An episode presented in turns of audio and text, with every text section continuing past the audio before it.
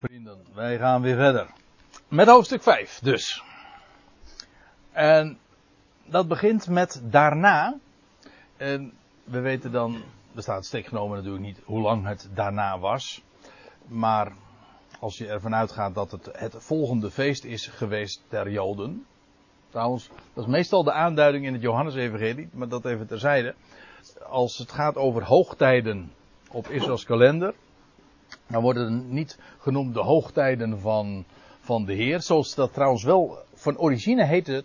Paascha bijvoorbeeld. Het, en het Pinksteren. Dat zijn allemaal hoogtijden. Niet van Israël. Hoogtijden van de Heer. Dat zijn, zijn zijn hoogtijdagen.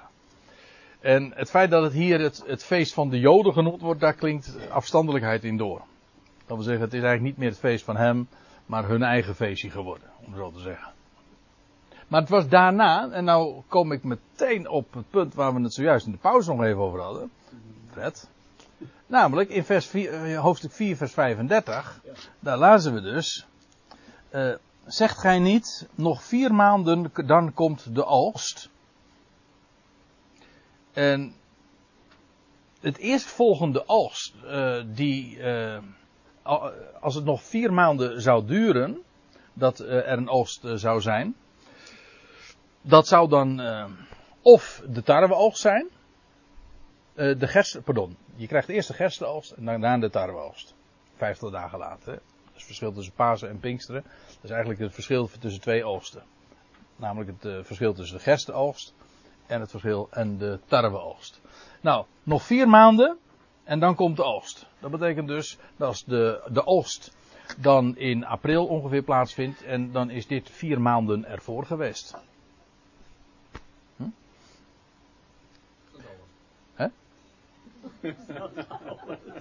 nou, dat is, ja, ik, ik wist al, dat, daar is Fred nooit tevreden mee natuurlijk. Is dat alles? Zo'n punt van Ik heb er nog niet van geslapen. Ja. Nee, maar toen, eh, de vorige keer, eh, Fred, dat kan ik je nog wel even vertellen. Toen hebben we, hebben er ook even bij stilgestaan. Dat dit te maken heeft met uh, gebeurtenissen die voor de grote oogst plaatsvinden. Voordat de oogst plaatsvindt, vindt daar uh, al een, een, inzameling plaats daar in Samaria. Dus het, het, heeft, ook dat heeft weer te maken met die tussentijd. De oogst zou nog wachten, maar dit is wat er al. Hè? De eerstelingen. De eerstelingen, ja. Nou, nog vier maanden, daar komt de oogst. Goh, wat uh, is dat toch allemaal aardig getimed, nietwaar?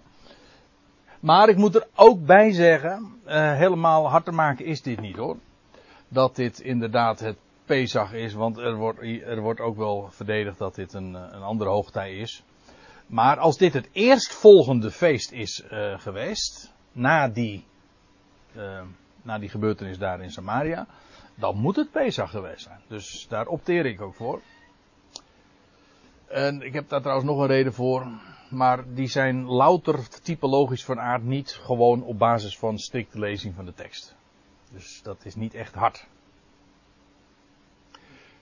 Er was een feest de Joden en Jezus uh, ging op naar Jeruzalem. Heb je weer, hè? Ging omhoog, want daar heb je weer die opwaartse beweging naar Jeruzalem. Dat is trouwens altijd standaard de formulering van opga. Je gaat op naar Jeruzalem omdat Jeruzalem in de hoogte ligt.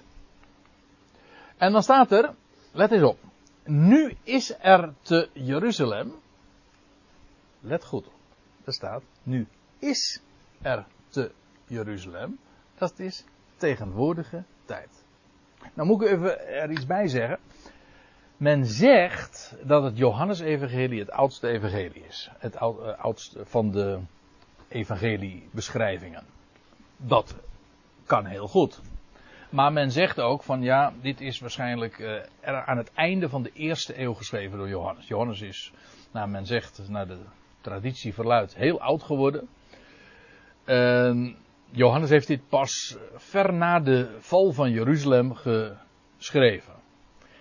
Er zijn interne aanwijzingen in het boek zelf die dat weerspreken. Er staat en dat blijkt uit de werkwoordsvorm die hij hier gebruikt. Hij zegt nu is er te Jeruzalem, bij de schaapspoort, een bad dat in het Hebreeuws de bijnaam Bethesda draagt met vijf zijdelgangen. Nu is daar. Als dit, als het waar zou zijn wat men er algemeen over beweert, namelijk dat het Johannes-evangelie geschreven is eh, na of ver na de val van Jeruzalem, dan kan dit niet. Dan had hij moeten schrijven, nu was er te Jeruzalem bij de schaapspoort een bad, dat in het Hebreeuws de bijnaam Bethesda. Want het was inmiddels verleden tijd. Trouwens, ik weet niet, ben je wel eens in Jeruzalem geweest? Dan kun je dit, uh, dit uh, nog steeds bezoeken. Nou ja, wat heet ruïnes ervan. Hè? Dan zie je nog een paar van die, van die ik had er eigenlijk even een paar plaatjes van moeten oppakken, oppikken uit het, van het internet. Maar daar zie je nog inderdaad van die ruïnes, van die, een paar nog van die zuilengangen, die herken je nog en dat is volstrekt helder, uh, dat dat uh, Bethesda is geweest.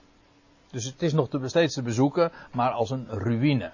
Dus, maar Johannes schrijft dit terwijl dus daar die schaapspoort nog is en dat daar dat een, nog steeds een bad is dat de bijnaam Bethesda draagt. Anders had hij gewoon hier het woordje was moeten en niet is. Ja, zo uh, ongenadig en onverbiddelijk is, uh, is een, een, tekstbeschrijving. Als je gewoon de tekst neemt zoals ze zich aandient, dan kan het niet missen dat dit voor de val van Jeruzalem is opgetekend. En ik moet zeggen, uh, ik geloof ook dat dat geldt voor het hele Nieuwe Testament. Dat betekent trouwens ook, dat is heel waardevol, dat het hele het Nieuwe Testament geschreven is kort nadat de Heer Jezus uh, geleefd, gestorven, begraven, opgestaan, ten hemel gevaren is. Dat is allemaal binnen één generatie opgetekend. Dus de Heer is gestorven in, en opgestaan in het jaar 30. Jeruzalem werd verwoest in het jaar 70, precies 40 jaar later. Dan is dat dus allemaal voor die tijd heeft dat, is dat al opgetekend. En dat is belangrijk, want dat betekent dus dat we inderdaad in het Nieuwe Testament te maken hebben met gewoon recente, opgetekend ooggetuigenverslag. Johannes was een ooggetuige. Trouwens, dat geldt voor het Nieuwe Testament in het algemeen. Het zijn allemaal mensen geweest die dat zo hebben opgetekend omdat ze het zelf hebben gezien. Gewoon informatie uit de eerstand. Tegenwoordige tijd, Jeruzalem was dus nog niet verwoest. En Johannes heeft dit dus geschreven voor het jaar 70. Voor de beroemde of beruchte verwoesting van de stad. En er staat er nog bij, iets bij, bij de schaapspoort. En dit vind ik een, een aardige aanwijzing ook inderdaad. Uh, als je het louter geografisch neemt, dan uh, is dat natuurlijk volstrekt uh, niet overtuigend. Maar als we inderdaad hebben te denken aan het, dat dit het Pesach was, dan is deze verwijzing naar de schaapspoort, vind ik juist weer heel boeiend. Want die schaapspoort die draagt namelijk de naam schaapspoort, omdat het de poort is waardoor de schapen naar de tempel werden gebracht. Als een lam ter slachting, met Pesach. Als een schaap dat stom is voor zijn scheerders. Nou, dat was die poort trouwens. Voor, uh, ik weet niet of u een beetje in gedachten hebt, de, een kaartje van Jeruzalem, maar dat was die poort, zeg maar, ook richting de Olijfberg. In ieder geval, uh, daar, uh, daar was het. De gebeurtenis die we nu gaan lezen, die hier beschreven wordt, dat vond plaats bij de schaapspoort. En ik zie daarin ook inderdaad de connectie dat het met, met dat Pesach. Nu was daar, nu, nu, was, nu is er te Jeruzalem bij de schaapspoort een bad. Ik zeg meteen maar even bij. typologisch slaat dat op de woorden Gods. Moet ik de tekst erbij noemen? Ik heb ze hier niet bij vermeld. Maar het lijkt me niet zo moeilijk om dat. Uh, het, het, waterbad van het woord. Zo wordt het in Efeze 5 uh, gezegd. Dat is iets wat is dat, dat een mens werkelijk reinigt. Dan zijn het de woorden Gods. Maar hou hem even vast. Want daar gaat het feitelijk ook over. Reiniging, genezing, nieuw leven ontvangen. Dat is allemaal de, de potentie, de kracht van dat, van, van dat bad. Een bad dat in het Hebreeuws de bijnaam Bethesda draagt. En Bethesda betekent huis van barmhartigheid. Bet, dat is huis, bait. En de rest van de naam verwijst dus naar barmhartigheid. Ik vind het mooi.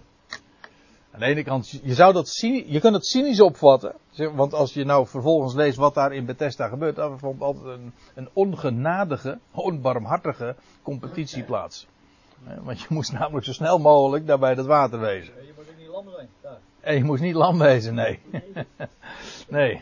Er ging een lam, werd er elke dag aan leggen, maar je moest juist niet lam wezen. Nee.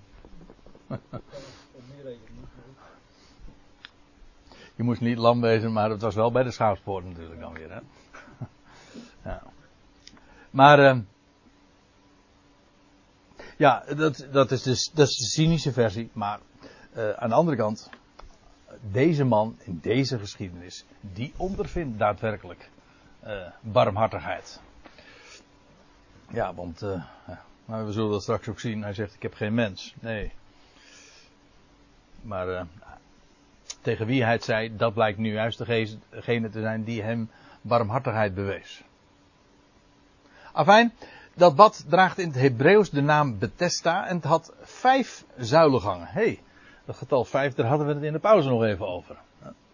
En hier, ja, dat is bij typologie natuurlijk wel eens uh, vaker het geval.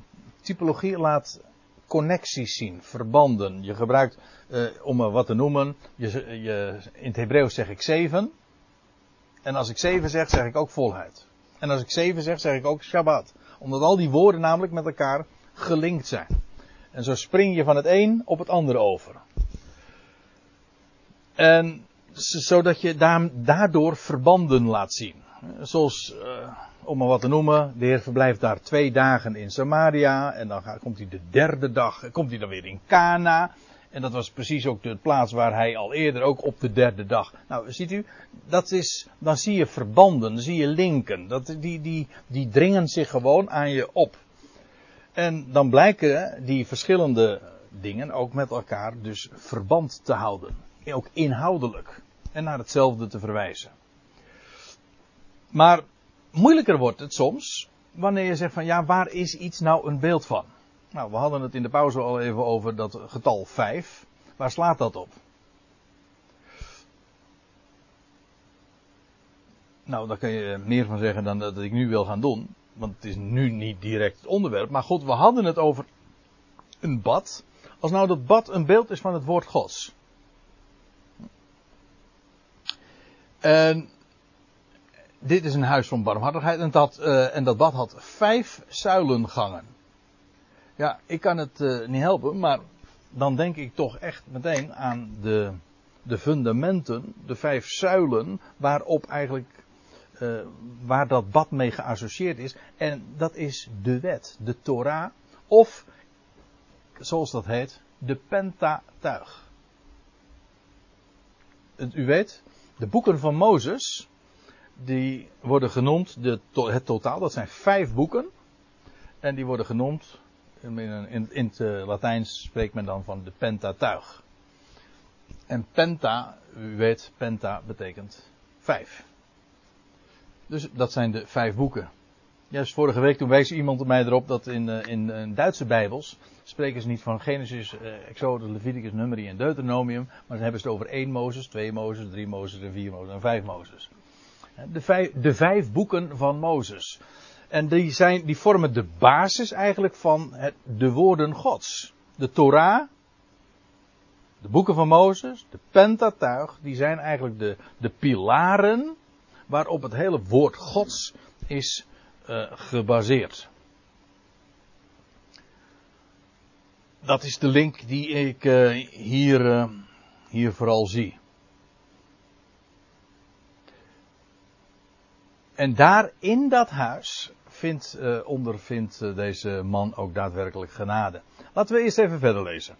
Uh, daarin lag een, in dat huis, daar lag een menigte zieken. Zwakken. Het woord zieken in het, in het Grieks, dat betekent eigenlijk letterlijk zwak zijnde. Maar goed, lijkt me niet zo moeilijk om die connectie te zien. Iemand die ziek is, die is juist zwak. Verzwakt. niet alleen zie, verzwakten, uh, blinden, verlamden, zoals in dit geval. Deze man was halfzijdig verlamd. En verschrompelden, dat wil zeggen van uh, kreupelen. Nee, van uitgeteerden is in dit geval. Verlamden, dat is kreupel en uitgeteerden. Verschrompelden. Nou ja, u ziet, uh, dat was een huis waar dus uh,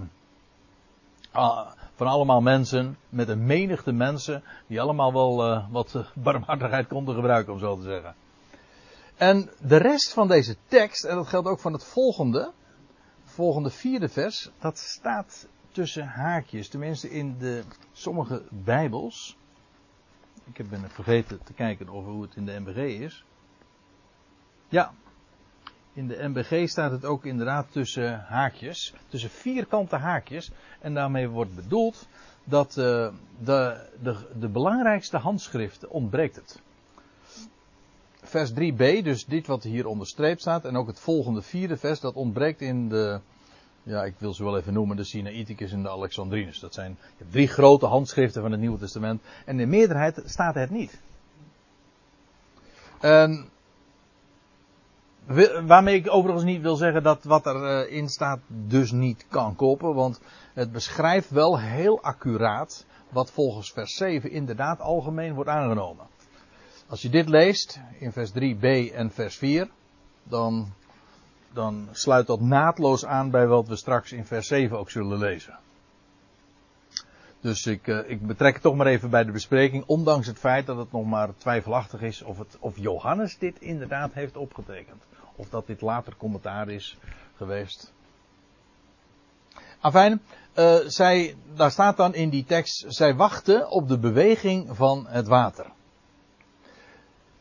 Want staat er, zo werd er algemeen gedacht, van tijd tot tijd daalde een engel neder in het bad. Als je trouwens in de tekst kijkt, dan staat letterlijk niet daalde neer, maar hij baadde. Dat wil zeggen, hij nam een bad. Daar staat er. Ja. Hè? Een boodschapper. Een boodschapper. Ja, een boodschapper. Ja, een, een angelos. Ons woord engel komt ook gewoon rechtstreeks uit het Grieks. Hè? Een boodschapper. Een boodschap van de Heer. Dat moet dan duidelijk zijn, want uh, gezien wat er dan vervolgens allemaal gebeurde. Uh, van tijd tot tijd, periodiek, hè, zo staat het eigenlijk, periodiek uh, baden die in de badvijver. Dat was de gedachte. En uh, dan bewoog het water, staat er. In, uh, ik heb er nog eens wat over na zitten lezen. Tegenwoordig zou men zeggen dat wellicht van zo'n vijver, dat is een termiterende bron. En termieten heeft dan nog weer te maken met, uh, met tijdelijk. Uh, een bron die, uh, waar op gezette tijden het water in beweging komt. Is een, een fenomeen dat wel vaker gebeurt, maar dat, is dan, dat komt dan door gassen. Dat is trouwens ook geestelijk hoor, gas. Hm? Maar u ziet het, hè?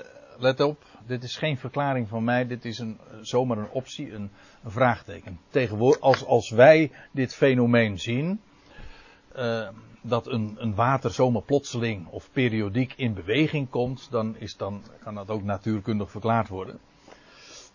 Maar hier wordt dus gezegd, uh, een engel der zeden, uh, des heren daalde neer in het water. Dat was de uitleg die men gaf, daar in Bethesda. Algemeen werd dat aangenomen. Ik bedoel, er zit niet, lag niet voor niks een hele menigte. En dan staat erbij, wie er het eerst inkwam, na de beweging van het water, die werd gezond. Uh, wat ongeacht dus de ziekte die hij had u begrijpt waarom daar dan een hele menigte ligt. Als dat inderdaad uh, is wat algemeen werd aangenomen, dat is, zoals het was en zoals het, uh, men dacht dat het in elkaar stak, ja, dan, dan is het de moeite waard om daar neer te gaan liggen. Nou, en als we dan vanaf vers 5 weer lezen, dan, dit staat gewoon, dit is, heeft Johannes opgetekend. En dan staat er, er was een man, die reeds 38 jaar lang ziek geweest was. staat niet dat hij 38 jaar lang daar al in Bethesda lag. Maar hij was wel 38 jaar lang al uh, ja, ziek, zwak. En we zullen straks zien, uh, verlamd. Dat was, dat was zijn probleem. Maar let even op dat woordje, of die termijn. Hij was 38 jaar lang al ziek. Ook hier kun je natuurlijk weer zeggen van, nou ja, dat is uh, voor, de, voor, de, voor de, journalistieke informatie, moet je dat er even uh, bij vermelden. Maar dan vraag ik me af, hoezo? Had, had er ook kunnen staan van hij was al, hij was al vele jaren ziek. Nee, wordt, het getal wordt erbij vermeld. 38 jaar lang. En dan pak je een, een concordantie en dan vraag je je af, waar komt dat nog vaker voor? Het lijkt me niet zo moeilijk. 38 jaar. Nee? Oh, ik dacht. Uh, ik, ik, ik zit hier met allemaal Bijbelkenners. Ik zit hier een beetje mijn best te doen. oh. Juist, extra. Ja, er gingen, er gingen 38 jaren werden er aan toegevoegd. Het was, het was de tijd dat Israël vanwege ongeloof niet kon ingaan in het beloofde land. Nou, ik heb het. Ik heb wel een verwijzing daarna, maar Deuteronomium 2, vers 14. 4 Mozes dus. Ja, dat, dat hou je dan nog wel uit. Hè? Hou je dan een 4 maanden peanuts? Ja. Ja. Was toch niet 40 jaar in de staan? Ja. Jawel. Ja, maar dan staat er, eh, ik lees eventjes. Eh, ze waren inderdaad, ze waren al onderweg. En dan staat, toen trokken wij over de beek Seret. En de tijd dat wij reisden vanaf Kades Barnea. Totdat wij de beek Seret overtrokken, bedroeg 38 jaar. Totdat dit hele geslacht, de krijgslieden uit de regenplaats, gestorven was tot de laatste man. Zoals hun de Heer had gezworen. Ja, dus dat was de tijd die ex, nadat eh, Kades Barnea, dat was namelijk de plaats waar Israël gelegerd was toen de twaalf verspieders het land ingingen. En dan lees je van, dan kwamen ze weer terug. En dan, uh, ja, er zijn er slechts twee verspieders, Jozua en Caleb. Die zeggen van, de Heer heeft ons dit land beloofd. En inderdaad, uh, het is, het is, hij zegt het is een geweldig land. Uh, overvloeiend van melk en honig. Nou ja, dat bleek ook wel met wat ze meenamen, met die geweldige druiventrossen. Maar goed, die andere mannen die waren helemaal geïmponeerd door, door, door, door de machten die daar gelegerd waren. Dus die zeiden van, nou, dit moeten we niet gaan innemen. Joshua en Caleb zeiden, dat moeten we wel doen. Het volk geloofde uh, de tien mannen en niet de twee. En dan lees je op grond daarvan dat ongeloof dat eer zegt van, en nu blijven jullie nog 38 jaar in, het, in de woestijn en mogen jullie ook niet ingaan. Tot de laatste man is gestorven, van 20 jaar en ouder. En, en die totale termijn is dan 40. Ja.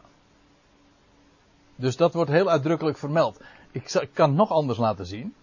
Hé, hey, ja, deze. Uh, lijkt me wat, nog wat meer tot de verbeelding sprekend. Moet, er, moet ik er even bij zeggen.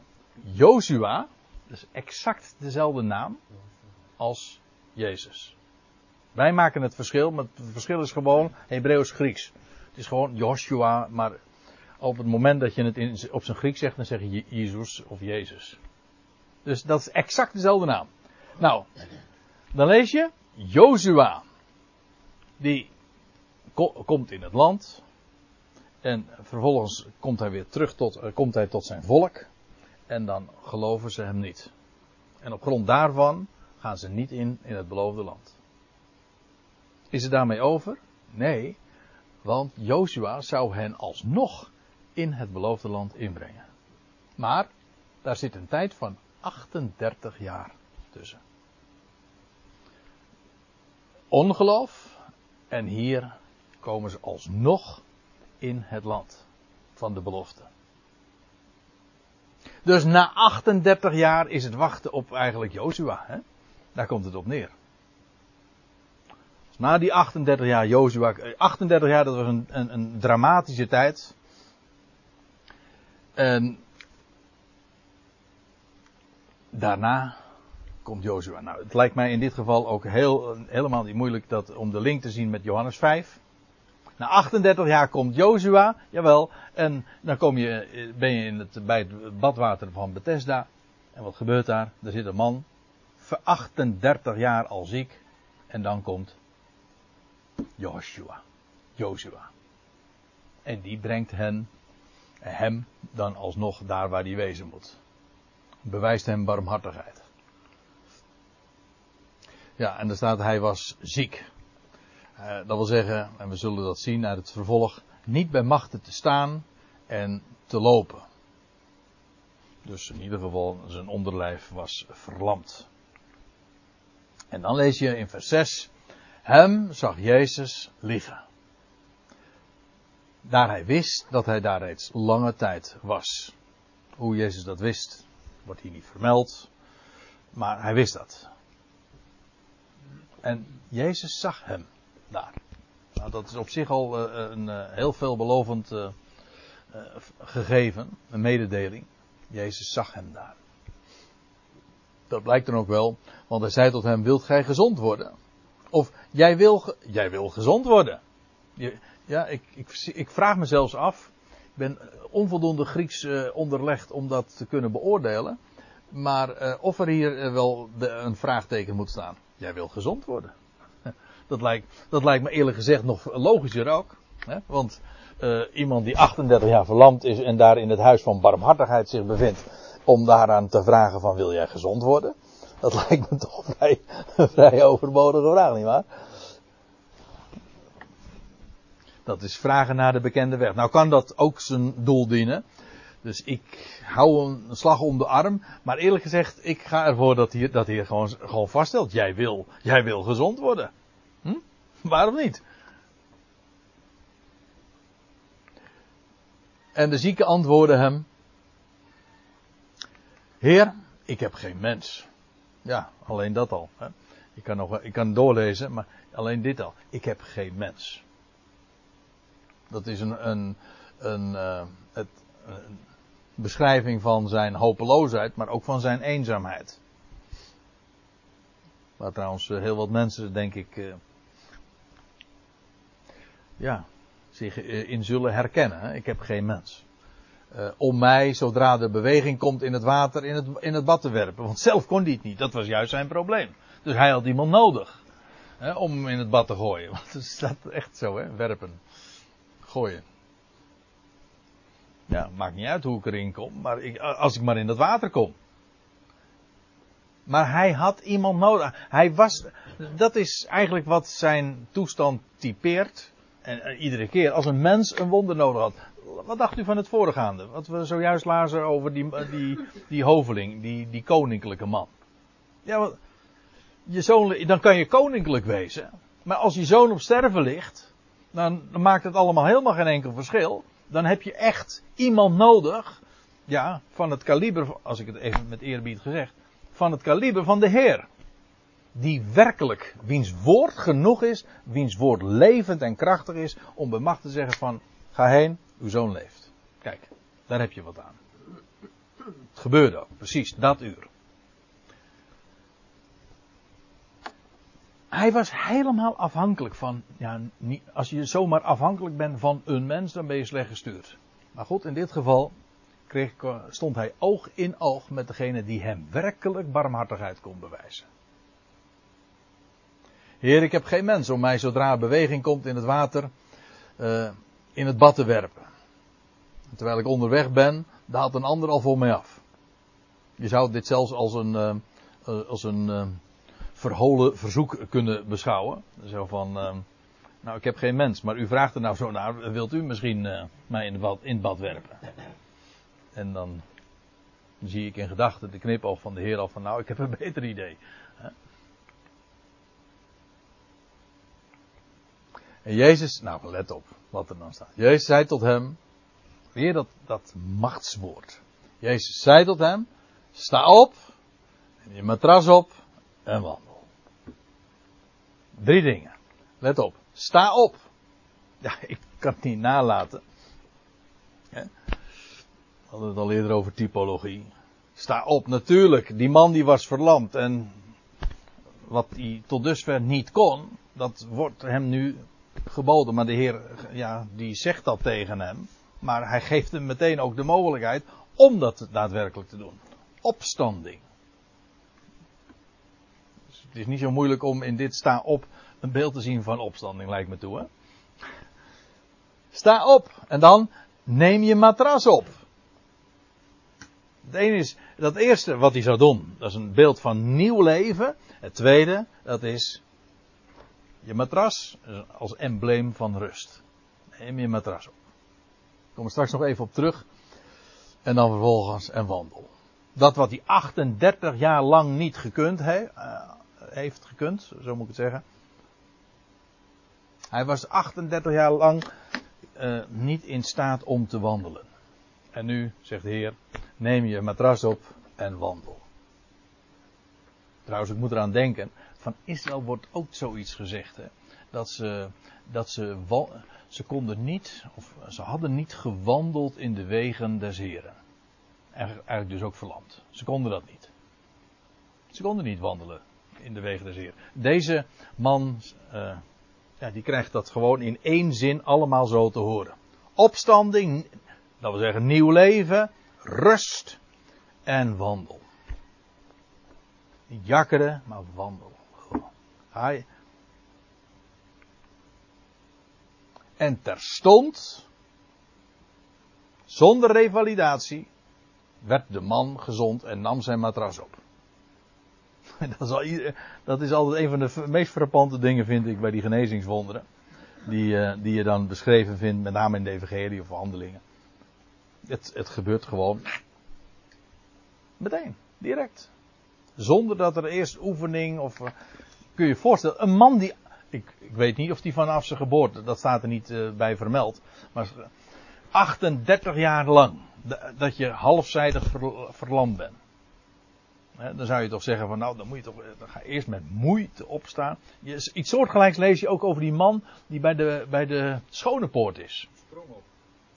Ja, de heer hij zegt, sta op, zegt Petrus dan. Hè? Goud heb ik niet, maar wat ik heb, dat geef ik u. In de naam van Jezus de Nazoreër, sta op. En, er staat en hij, sprong op. Hij stond, hij sprong op. Dat is toch schitterend? Over nieuw leven gesproken. Springen, hè? Spring is in the air. Dat deed hij dit. Ja. Terstond werd de man, onmiddellijk werd de man, de mens, eigenlijk staat er, gezond. En hij nam zijn matras op. Moet u trouwens niet aan zo'n groot Pullman matras denken hoor. Want die neem je niet zomaar even op. Dan kan ik trouwens ook. Ja, dit is. Uh, u ziet hier, uh, het is een lichtmat. In de, heeft, in de, in de ISA interlineair heeft men het weergegeven met een lichtmat.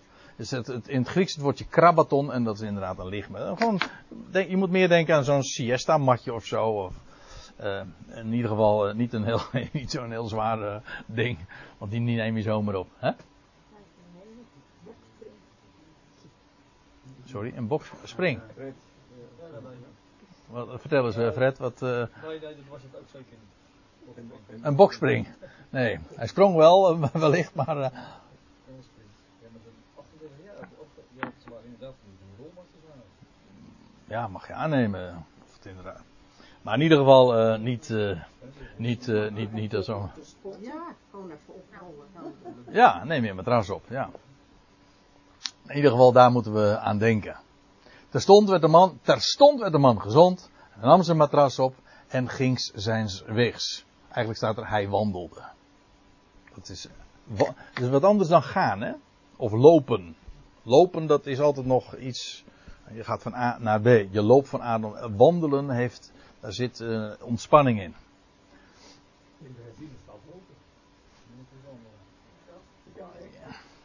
Om, ja, daar zit. Ik heb me laten vertellen, ik, ik zit nu eventjes. Uh, ik heb het niet zo helemaal paraat, maar het heeft te maken met, met omgaan. Trouwens, dat zie je ook in dat voorzetsel, het peri.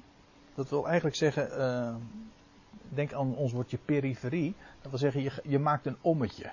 Dat zit er. Hè? Om het dat dit geval. Om het dat maar. Nou, dat weet ik dan ook weer niet, maar. Dat met de Heer altijd gewandeld wordt. Hè? Ja, je hoort het altijd dat de Heer wandelt. Ja, Met, uh, ja. met Abraham en met uh, Ja, en ook in, uh, in, in verband met uh, ons geloofsleven wordt er gesproken over wandel. Onze wandel met Hem. Daar zit, eh, daar zit een heel relaxed eh, element in. Eh, Eigenlijk, eh, laat ik het anders zeggen. Je, wandelen, dat doe je eigenlijk eh, in beeld altijd met je matrasje. In rust. Eigenlijk wandelen met je matras, dat is zo van, nou ja, ik, eh, ik ga nu, maar ik, ik doe dat in de rust. Dat is eigenlijk eh, een activiteit die je vooral zou doen. Ik maak nu een sprongetje oh, en meteen de link naar, wat, naar het vervolg. Dat is eigenlijk iets wat je vooral doet op de Sabbat. Gewoon in rust. Wandelen. In vrijheid. Met je matras. Ik vind, ik vind het prachtig. Die man die springt op nieuw leven. Ja, en hij wandelt met zijn matras. Nou, dat vind ik. eh, Als er iets is wat we.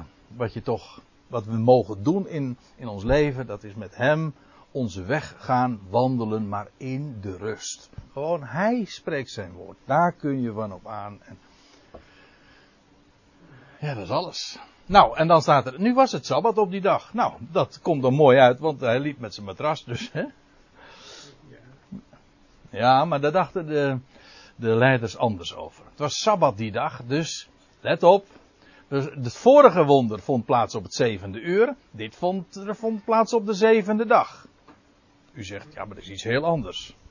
Ja, als je eh, typologisch denkt, hè, al bijbelse connecties legt, dan zeg je nee, maar het is dezelfde, het is dezelfde waarheid, dezelfde gedachte die zich aan je opdringt. Het verwijst naar de grote dag die straks gaat plaatsvinden, dat inderdaad het volk, dat in ongeloof eh, niet kon ingaan in het beloofde land, alsnog onder leiding van Jozua in de belofte, de belofte deelt en leven ontvangt en gaat wandelen in de weg van de Heer in rust, in zijn rust. Ze zullen ingaan in zijn rust. En spreekt dus inderdaad weer van dat beloofde vrederijk. De zevende dag, de dag des Heren. Nou maar, nou maar hopen dat u dit natuurlijk niet met Calvinistische oortjes beluistert, want dan denkt u aan de, aan de zondag, maar dat klopt niet. Nou. Sorry? Wij wandelden wel altijd op zondag. Ja, maar fietsen mogen we dan weer niet natuurlijk. Hè? Wandelen. Ja.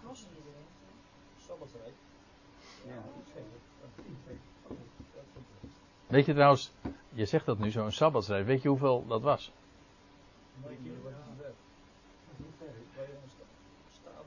Nou, dat, ja, dat is, dat is leuk. Dat vind ik, nu, we, hadden het over twee dagen en, en die twee millennia. Nee, men zegt, hè? tot je brood. En dan, eh, of tot een maaltijd of zoiets. eh, welke- Nou, een eh, daar, het- de, de term wordt ook in het boek Handelingen gebruikt. Je leest dat de afstand tussen Jeruzalem en de Olijfberg was een sabbatsreis. In Handelingen 1 vers 10, 11 of zo wordt het gebruikt. Maar dat is een, eh, dat is een vastgestelde afstand. Als je dat dan eh, leest eh, in het boek Jozua, dan wordt er in, in de moderne vertalingen wordt, er ge- weer, wordt het weergegeven met een kilometer. Maar dat is heel jammer. Weet u wat er namelijk staat? 2011. Het was namelijk 2011. Dat is ook wat de ark voor de, voor de volk uit- Precies, ja, ja, dat, ja. Toen Israël door de Jordaan trok, hè, onder leiding van Jozua. Het was trouwens ook op de derde dag.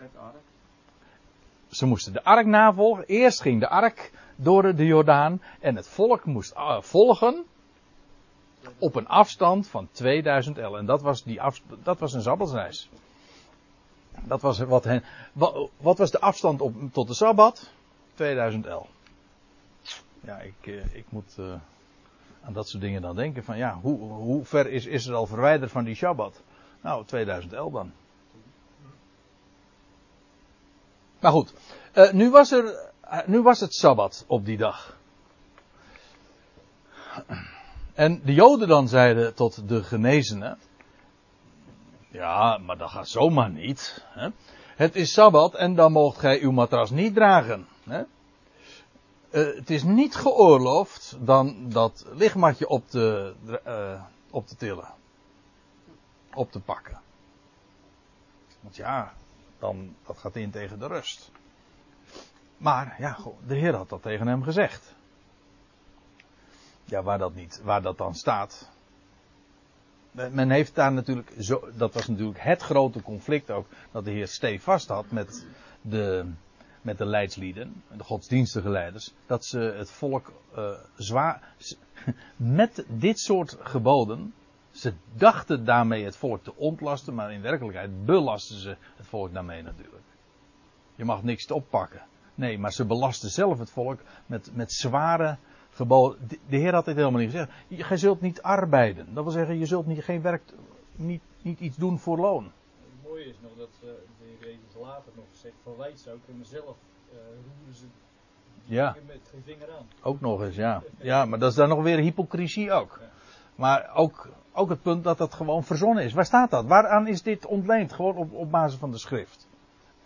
Terwijl als je er goed over nadenkt, denk je, wat die man juist deed, dat is, als er iets is wat je op de Sabbat zou doen, dan is op deze manier wandelen, met je matras.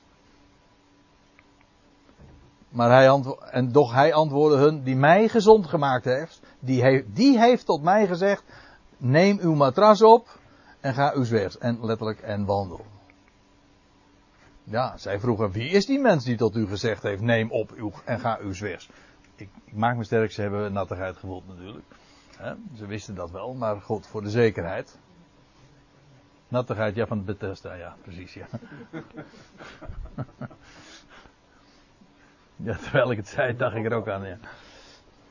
En de genezene wist niet, de genezene zelf wist niet wie het was, want Jezus was ontweken omdat er een grote schade op die plaats was. Daarna vond Jezus hem in de tempel. Ja, ik denk, die man die mocht wandelen, wat, wat ga je dan doen? Hij was trouwens, dat was een pal bij hoor. Die, als je, dat, dat tempelplein, dat, dat lag ongeveer zo naast de, na- naast de tempel. En die Jezus, en Jezus eh, die vond hem. Alsof hij hem gezocht. Hij vond hem in de tempel. Die man die was daar naar het huis van God gegaan. En moest hij zich ook niet genezen laten? Nou, dat, le- nou, dat lees je in verband met melaatsheid. Bij eh, andere genezing denk ik niet. Ja, Dan ging het om een reinheid. Ja, precies ja. Dat was een andere bepaling. En daarna vond Jezus hem in de tempel en zeide tot hem, zie, ge zijt gezond geworden. Zondig niet meer. Ja, dat is trouwens ook eigenaardig. Zondig niet meer, opdat u niet iets ergers overkomen. Maar, hoezo? Eh, lag hier een zonde aan ten grondslag? Hè? Ja.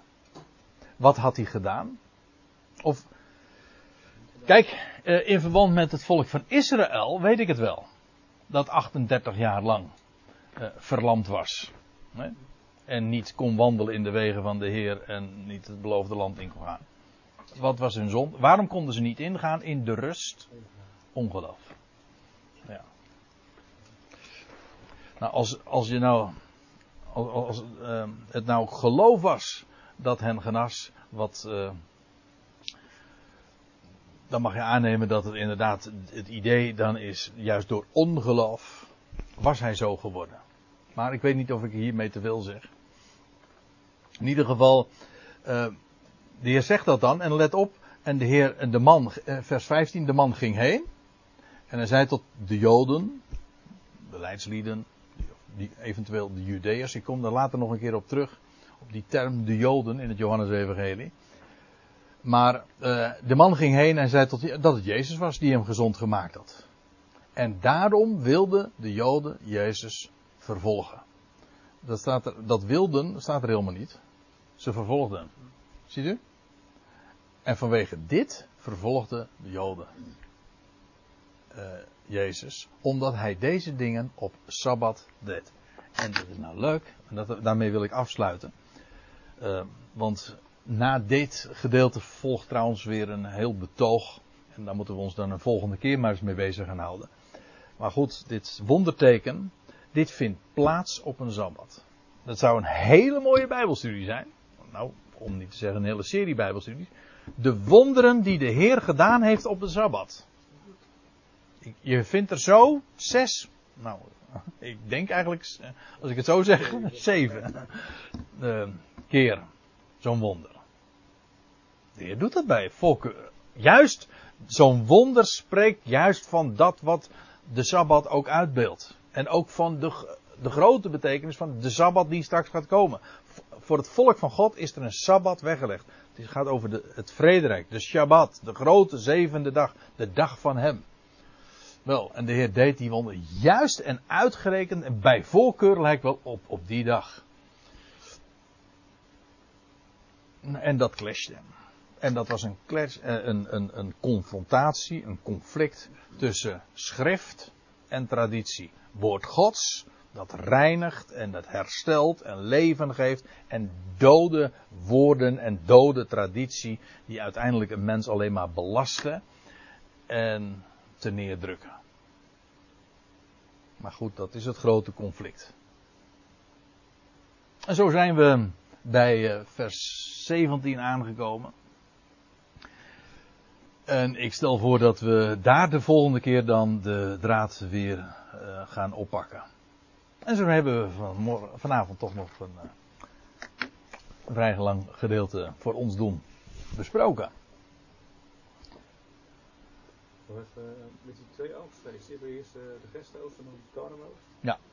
Um, heeft dat symbolisch ook nog wat te betekenen? Ja. De eersteling en de eerstelingen.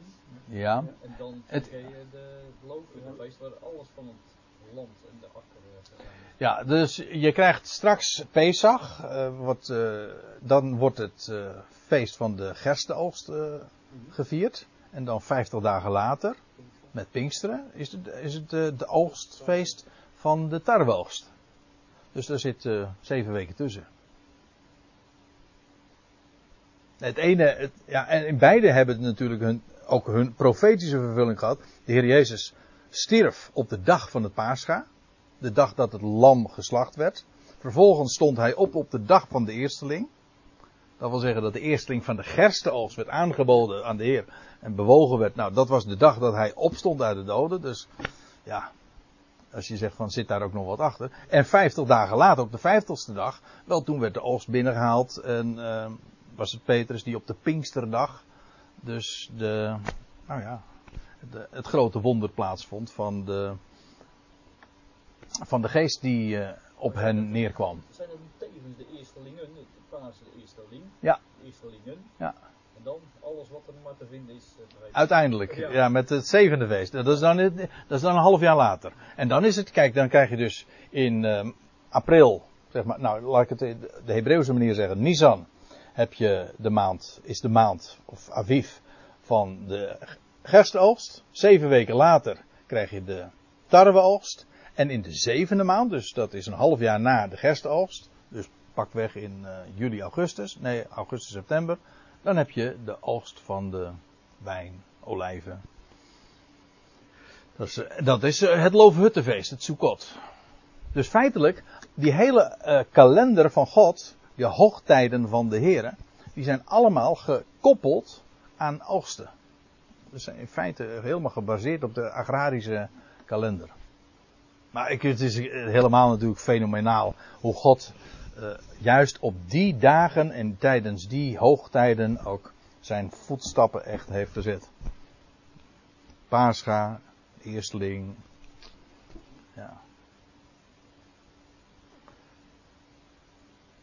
En die feesten die in de eerste maand, die allemaal, je hebt dus eigenlijk twee groepen feesten. Je feesten die dan plaatsvinden rond de eerste maand en dan feesten die plaatsvinden in de zevende maand. Het eerste heeft te maken met de eerste komst van Christus. En die andere feesten in de zevende maand hebben te maken met de tweede komst. Als alles tot volheid, de zeven, eh, gebracht wordt. Dus, eh, sorry? Scheur is vooral. Op de olijfberg. Ja, eh, en hoe was het ook alweer? Olensi zei het wacht is op de voet. ja. Zullen we het hierbij laten voor eh, vanavond?